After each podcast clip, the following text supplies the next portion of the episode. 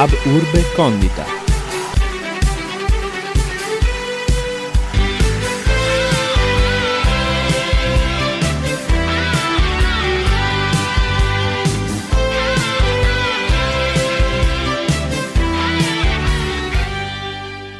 In studio Michele Sartori. Cari ascoltatrici, cari ascoltatori, bentornati su Samba Radio. Io sono Michele Sartori e questo è Aburbe Condita, il nostro programma di storia politica.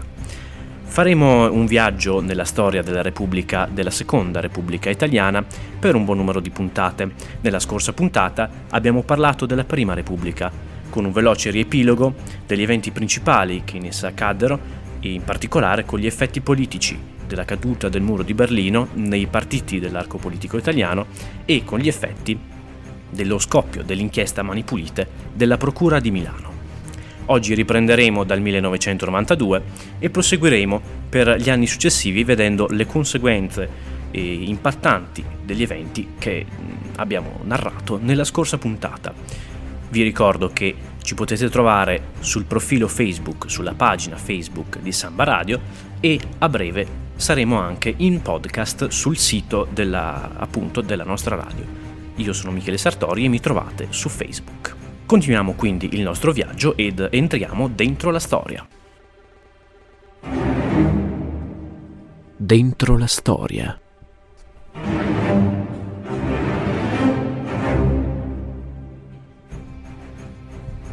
Riprendiamo quindi il nostro viaggio dal 1992 nel mese di maggio del 1992 abbiamo visto è in carica il governo guidato dal socialista Giuliano Amato, che aveva sostituito alla guida dell'esecutivo Bettino Craxi, in odore di coinvolgimento nelle inchieste della Procura di Milano, nelle inchieste per corruzione e finanziamento illecito ai partiti. Il governo Amato era un governo pienamente politico, sostenuto dai partiti che avevano formato il cosiddetto pentapartito negli anni precedenti. Si comportò tuttavia da governo tecnico, in quanto dovette adottare delle manovre economiche molto pesanti per fronteggiare una crisi valutaria e una crisi finanziaria che aveva colpito il nostro paese. Addirittura nella notte dell'11 luglio 1992 il governo, con un decreto, dichiarò eh, che avrebbe eh, fatto ricorso a un prelievo forzoso del 6 per 1000 sui conti correnti italiani. Mentre il governo di Giuliano Amato è pienamente in carica nelle proprie funzioni, la magistratura di Milano proseguì nelle, con le proprie inchieste di mani pulite. Addirittura mh, i numeri parlano chiaro. In tutti gli anni in cui l'inchiesta è andata avanti vari, con, i, con i vari bracci secondari, si parla di addirittura 4.520 indagati, 3.175 richieste di rinvio a giudizio e oltre 1.200 condanne possiamo ben capire quindi la grande portata di questa inchiesta, tanto che ha dato il nome anche ad un arco cronologico, ad un um, periodo di tempo soprannominato col nome di Tangentopoli. Il 2 settembre 1992, torniamo quindi ai fatti, si suicidò il deputato socialista Moroni, che era stato accusato di aver incassato tangenti su degli appalti. Denunciò, prima di suicidarsi, la propria situazione con una lettera al Presidente della Camera dichiarando che aveva agito nel prendere le tangenti, per conto del partito e denunciò per l'appunto il grande velo di ipocrisia sul sistema di finanziamento ai partiti. Nell'autunno 1992 vennero coinvolti con un avviso di garanzia sia Bettino Craxi che Arnaldo Forlani, che era il segretario della DC, che dovette essere sostituito da Mino Martinazzoli. Il coinvolgimento di parlamentari e membri del governo mh, provocò paura nel, nella classe politica italiana tanto che nel 1993, eh, nel mese di marzo, il governo tentò di introdurre una depenalizzazione del reato di finanziamento illecito, ma il procuratore di Milano Borrelli si espresse con dissenso. Pertanto il Presidente della Repubblica Scalfaro non firmò il decreto. A inizio 1993 Bettino Craxi si dimise da segretario dei socialisti, seguito a rapida ripresa dal ministro Martelli, socialista, e anche dal segretario dei repubblicani Lamalfa. Il 29 aprile 1993 la Camera negò per quattro volte l'autorizzazione a procedere nei confronti di Bettino Craxi. Ricordiamo, l'autorizzazione a procedere era quell'autorizzazione che doveva essere richiesta dagli inquirenti alle Camere di appartenenza di un deputato o di un senatore, se per caso questi venisse coinvolto in un'indagine. Il giorno successivo alla negata autorizzazione a procedere, Bettino Craxi venne pesantemente contestato all'uscita dell'Hotel Rafael di Roma, dove stava alloggiando e dove stava festeggiando lo scampato pericolo. Le cronache e i giornali narrano di una folla che lanciò monetine, sigarette, sassi contro la macchina di Bettino Craxi. Bettino Craxi non reagì e salì in macchina impassibile. Abbiamo visto quindi come l'eco di Mani Pulite fu molto forte in quei mesi, la credibilità dello Stato apparve compromessa, le rivelazioni furono dei veri e propri shock nell'opinione pubblica italiana. Di conseguenza la magistratura acquisì grande popolarità, in particolare la magistratura inquirente e il pool di magistrati milanesi chiamato a indagare contro la corruzione, contro il finanziamento illecito ai partiti e contro il sistema di tangenti che regolava la gestione degli appalti. I mesi successivi furono, tuttavia, caratterizzati da altri momenti politici importanti. Nel marzo, sempre del 1993, venne approvata la legge elettorale per l'elezione dei sindaci, che è in vigore ancora oggi, e prevede un impianto maggioritario che garantisce una stabilità delle maggioranze all'interno dei singoli comuni, ma porta ad avere dei sindaci come leader assoluti della propria maggioranza, portando a un attivismo minore dei consiglieri comunali di maggioranza. Nel mese di aprile del 1993 si tennero inoltre dei nuovi referendum proposti dal Partito dei Radicali e dal PDS e da Mariotto Segni, che era uscito dalla Democrazia Cristiana in seguito agli scandali di Tangentopoli. I referendum furono un successo, i sì vinsero in tutti i quesiti, tra cui ricordiamo l'abolizione del Ministero del Turismo, delle partecipazioni statali e delle norme che penalizzavano il possesso di droga. Inoltre, con quel referendum venne chiesta una modifica della legge elettorale del Senato. In conseguenza al risultato referendario, il presidente del Consiglio, il socialista Amato, si dimise portando ad una nuova crisi di governo. Le dimissioni di Amato causarono un vuoto politico, nel quale si inserì il Quirinale, con la regia di Oscar Luigi Scalfaro, che chiese un governo non espressione dei partiti, ma con personalità di garanzia per fare la legge elettorale e per proseguire nel risanamento degli obiettivi economici di finanza pubblica. Dopo un tentativo andato a vuoto con un preincarico a Romano Prodi, il Presidente della Repubblica diede l'incarico di formare il governo a Ciampi, governatore di Banca Italia, che riuscì nel proprio intento e formò il primo governo guidato da un presidente del Consiglio non parlamentare nella storia italiana, un vero e proprio governo tecnico con membri di area PDS, con membri dei Verdi e con membri di area della Democrazia Cristiana. Il referendum, il governo tecnico e il quesito referendario sulla legge elettorale del Senato dichiarò pertanto anche la fine della stagione della legge elettorale proporzionale. Nell'agosto del 1993 venne approvata una nuova legge elettorale, redatta da Sergio Mattarella, deputato della Democrazia Cristiana, che scrisse una legge di impianto bipolare, il cosiddetto Mattarellum, lo conosciamo così oggi, che prevedeva il 25% dei deputati e senatori eletti col proporzionale e il 75% eletti in un collegio uninominale. Le conseguenze di questa fase politica convulsa sul sistema dei partiti si fecero sentire. Il nuovo segretario della Democrazia Cristiana Martin Azzoli non fece più resistenza all'inchiesta della magistratura, ma dovette subire il duro colpo dell'uscita di Mariotto Segni e di altri cattolici dal partito. Il referendum fu una vera e propria sconfitta per la democrazia cristiana e portò a un nuovo percorso politico. Col 1993, infatti, si ebbe l'inizio della trasformazione della democrazia cristiana nel Partito Popolare, denominazione che richiamava Don Sturzo e il Partito Popolare omonimo degli anni venti, con un grande ruolo di Pierluigi Castagnetti.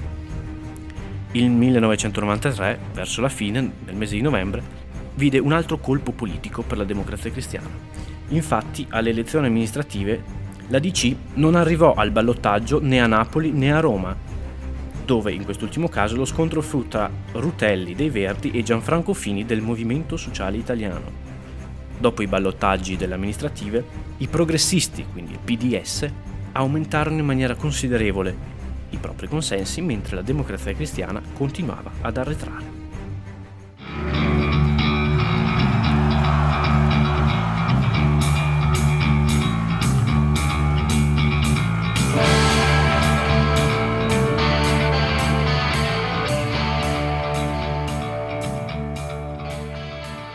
Bentornati su Samba Radio, questo era Vasco Rossi con gli spari sopra. Siamo quindi giunti nel nostro viaggio della Seconda Repubblica Italiana al mese di gennaio 1994. In questo mese la democrazia cristiana cessò di esistere e nacque il Partito Popolare Italiano, guidato sempre da Mino Martinazzoli. Ma alcuni esponenti di spicco, come Mastella e Casini, decisero di uscirne e di fondare Centro Cristiano Democratico, una nuova formazione di centro, con l'obiettivo di recuperare i voti moderati e del mondo cattolico. Nelle stesse settimane si dimise il governo guidato da Carlo Azeglio Ciampi, su input del Presidente della Repubblica che riteneva delegittimato e ormai decimato il Parlamento a causa delle inchieste di Mani Pulite e era quindi necessario andare a nuove elezioni politiche. Le elezioni politiche del 1994 metteranno definitivamente in archivio la Prima Repubblica, grazie al nuovo sistema elettorale di impianto maggioritario e a nuovi protagonisti politici. Infatti, il 26 gennaio 1994, con un famoso messaggio intitolato L'Italia è il paese che amo, Silvio Berlusconi, imprenditore milanese dell'ambito immobiliare e delle televisioni commerciali private, annunciò la propria discesa in campo con un videomessaggio di 9 minuti inviato ai telegiornali con le parole chiave di libertà, modernità, impresa e i valori della famiglia. Il nuovo partito di Berlusconi, Forza Italia, creò il Polo della Libertà e del Buon Governo, un'alleanza con il Movimento Sociale Italiano di Fini al sud e con la Lega Nord di Umberto Bossi appunto nelle regioni settentrionali, a cui si aggiunse anche la nuova formazione di Casini e Mastella CCD, Centro Cristiano Democratico. Alle elezioni del 94 Oltre al Polo della Libertà di Berlusconi, si presentò Alleanza Progressista, una nuova formazione politica che vedeva assieme il Partito Democratico della Sinistra di Occhetto e D'Alema, Rifondazione Comunista di Bertinotti, i Verdi e anche i socialisti del nuovo segretario del Turco. Il centro era invece presidiato dal Partito Popolare Italiano, appena fondato, e dal patto di Mario Segni, che era uscito nella DC qualche mese prima. Le elezioni politiche si tennero il 27 e il 28 marzo 1994 e furono un vero e proprio shock la democrazia cristiana assieme al patto segni non raggiunsero il 16%, quando due anni prima erano addirittura quasi al 30%. Il partito di Berlusconi e la coalizione da lui guidata raggiunsero un sorprendente 42% con Forza Italia al 21%. Forza Italia ottenne tantissimi voti soprattutto al nord, dove era pertanto stabile anche la Lega Nord all'8%, mentre il Movimento Sociale di Fini presidiava al sud. La sinistra raggiunse il 34%, con il PDS che fece un più 4%, soprattutto al sud, e il resto diviso tra Verdi, Socialisti e Rifondazione, soprattutto nei, nelle cosiddette roccaforti rosse, ovvero Umbria, Toscana ed Emilia. Berlusconi aveva quindi la maggioranza alla Camera grazie a un partito nuovo, a un partito che aveva uno stile diverso da quelli della Prima Repubblica e non aveva un'ispirazione ad un unico modello storico-politico, adattabile e quindi aperto, ma di fatto fu erede della tradizione del mondo socialista degli anni Ottanta di Milano in questo periodo anche la Chiesa Cattolica smise di sostenere ufficialmente la democrazia cristiana e lanciò messaggi distensivi verso la formazione di Forza Italia di Berlusconi. Nell'aprile 94 Berlusconi formò il suo primo governo, con ministri provenienti da MSI, dalla Lega e dal Centro Cristiano Democratico, e i primi provvedimenti furono all'insegna di sgravi fiscali, di eh, tagli alla spesa per i ministeri e di un condono edilizio.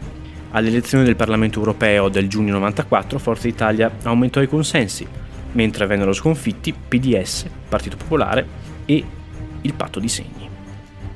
Nell'autunno 94 venne sciolto il Partito Sociale Italiano dopo le debacle dei mesi scorsi, dei mesi precedenti, e vennero fondati i socialisti italiani guidati da Borrelli. Nelle stesse settimane, nell'autunno 94, tuttavia, Berlusconi fu alle prese col problema della Lega Nord, che aveva votato contro il governo dichiarando il proprio sostegno a una commissione di regolamentazione e delle norme del settore televisivo, quindi andando contro l'interesse di Berlusconi stesso. Il 22 dicembre 1994, pertanto, Berlusconi eh, rassegnò le proprie dimissioni, accusando Umberto Bossi, il segretario della Lega, di slealtà e tradimento e chiedendo di tornare quindi alle urne con elezioni anticipate. Tuttavia il Presidente della Repubblica Scalfaro aveva visto una maggioranza alternativa in Parlamento e diede pertanto l'incarico a Lamberto Dini, che era un tecnico, era un ministro, era il ministro del tesoro del governo Berlusconi, e diede appunto Scalfaro l'incarico a Lamberto Dini di formare un nuovo governo. Nacque pertanto all'inizio del 1995 il governo Dini, formato da ministri e sottosegretari tecnici, non politici, ma sostenuto in Parlamento dal polo di sinistra e addirittura anche dalla Lega Nord. Il governo Dini, pur essendo appunto un governo tecnico, riuscì tuttavia a portare a casa un'importante riforma delle pensioni, che determinò l'inizio della transizione dal sistema pensionistico retributivo a un sistema col calcolo contributivo. Nel frattempo, altri avvenimenti nel panorama politico sconvolsero il quadro generale.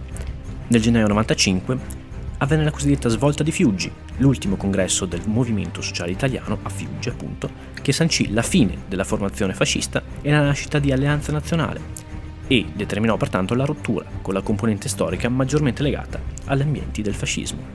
Qualche settimana più tardi, nel campo del centro e del centro-sinistra, tenne banco la candidatura di Romano Prodi, professore universitario, che si dimise da presidente dell'IRI per candidarsi alle successive elezioni politiche dichiarando di voler sfidare Berlusconi. La candidatura di Prodi provocò grande fermento nelle aree del, pop- del Partito Popolare Italiano, in quanto Rocco Buttiglioni, che non voleva la candidatura di Prodi, ge- decise di andarsene per cercare un'alleanza con il Polo della Libertà di Berlusconi in cui erano confluiti già da qualche mese, meglio già dal 94, Casini e Mastella, suoi ex compagni di partito in un clima contraddistinto dalla nascita di nuovi movimenti politici, dalla separazione della Lega dal Polo della Libertà, dalla discesa in campo di nuove figure come quella di Romano Prodi, alla fine dell'anno 95 il governo Dini riuscì ad approvare la manovra finanziaria e rassegnò pertanto le proprie dimissioni al capo dello Stato, che rinviò tuttavia il governo alle Camere per un voto di fiducia, che porterà nei mesi successivi a nuove elezioni politiche, le elezioni politiche del 1996. Dentro la storia.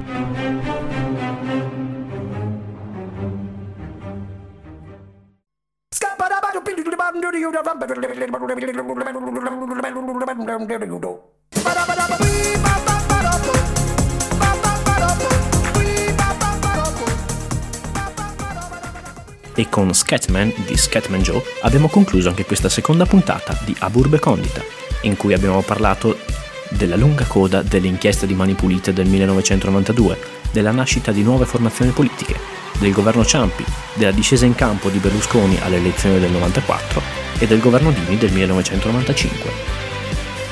Da Michele Sartori, un saluto e alla prossima puntata di Ab Urbe Condita con Elio le storie tese e il vitello dai piedi di balsa.